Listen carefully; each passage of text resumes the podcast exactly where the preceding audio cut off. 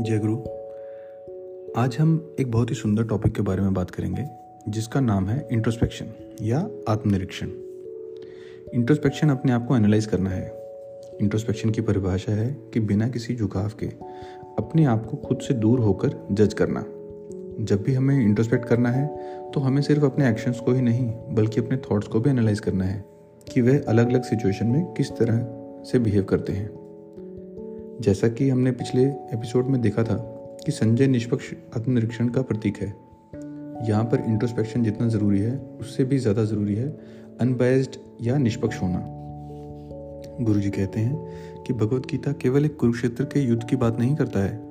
यह कई सारे युद्धों का प्रतीक है, जैसे कि अच्छाई और बुराई, आत्मा और शरीर, जीवन और मृत्यु, ज्ञान और अज्ञानता, और आत्मनियंत्रण और प्रलोभन।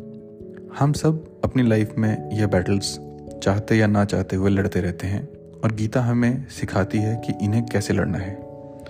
अपने पहले ही श्लोक में, संजय द्वारा गीता में हमें यह मैसेज मिला है कि डेली इंट्रोस्पेक्शन हर व्यक्ति की ज़रूरत है, जिससे वह यह देख सके कि उसके दैनिक जीवन में किन शक्तियों या प्रवृत्तियों की जीत हुई।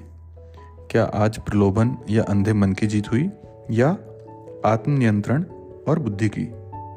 जब हम अपनी लाइफ को इस तरह से देखेंगे तो यह रियलाइज़ करेंगे कि किस तरह हम हर रोज़ कई बार यह युद्ध करते हैं और बुरी ताकतों से हारते हैं। किस तरह हारने के बाद हमें शारीरिक और मानसिक हानि होती है। आइए इसे एक एग्ज़ाम्पल से समझते हैं। मान लीजिए आप भरपेट खाना खा चुके हैं, पर आपके सामने कोई अच्छी आइसक्रीम ले आता है। आप जानते हैं कि आपका पेट भरा हुआ है, पर अगर आप आत्मनियंत्रण नहीं करेंगे तो आप उसे खाएँगे। हो सकता है कि खाने के जस्ट बाद आप यह महसूस करें या बोलें भी कि आज बहुत ज़्यादा खा लिया। और इसका परिणाम अपच के अलावा और होगा भी क्या?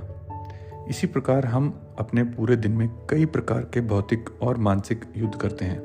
कभी लालच के कारण ज़्यादा खा बैठते हैं तो कभी अपना कंट्रोल खोकर गुस्सा कर बैठते हैं। इन युद्धों को जीतने से पहले हमें खुद से हटकर खड़े होकर अपने आप को और अपने एक्शंस को एनालाइज करना होगा कि हम किस तरह से अपने मेंटल डिसीजंस लेते हैं।